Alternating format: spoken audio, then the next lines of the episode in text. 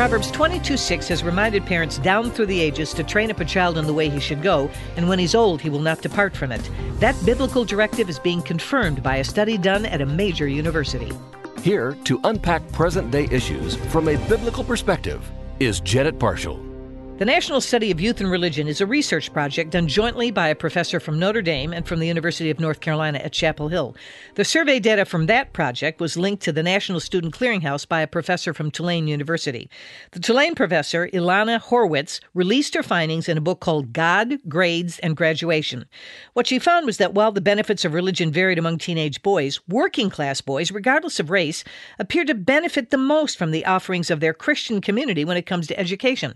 She wrote, those raised by professional class parents, for example, do not experience much in the way of an educational advantage from being religious. In some ways, religion even constrains teenagers' educational opportunities by shaping their academic ambitions after graduation.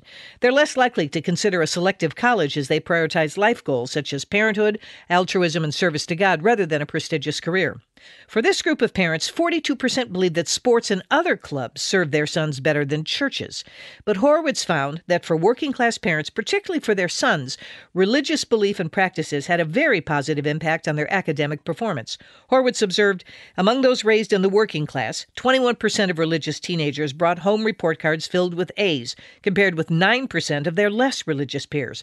Grades are also the strongest predictor of getting into and completing college, and religious boys are more than twice twice as likely to earn grades that help them be competitive for college admissions and scholarships.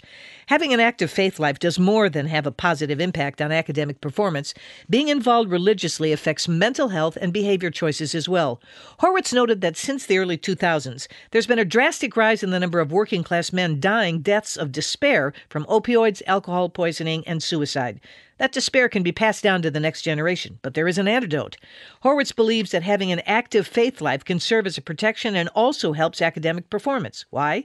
She believes it's because it offers working class kids the social capital that affluent teenagers can get elsewhere.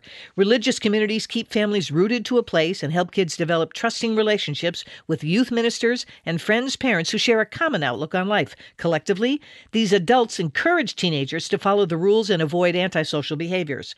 What the academic research confirms is that raising a child, particularly boys, to know that God loves him and has a plan for him helps him to achieve academically and make better behavior choices.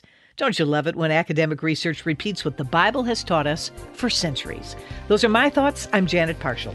For more information, go to janetparshallcommentary.org or email us at janetparshallcommentary at moody.edu.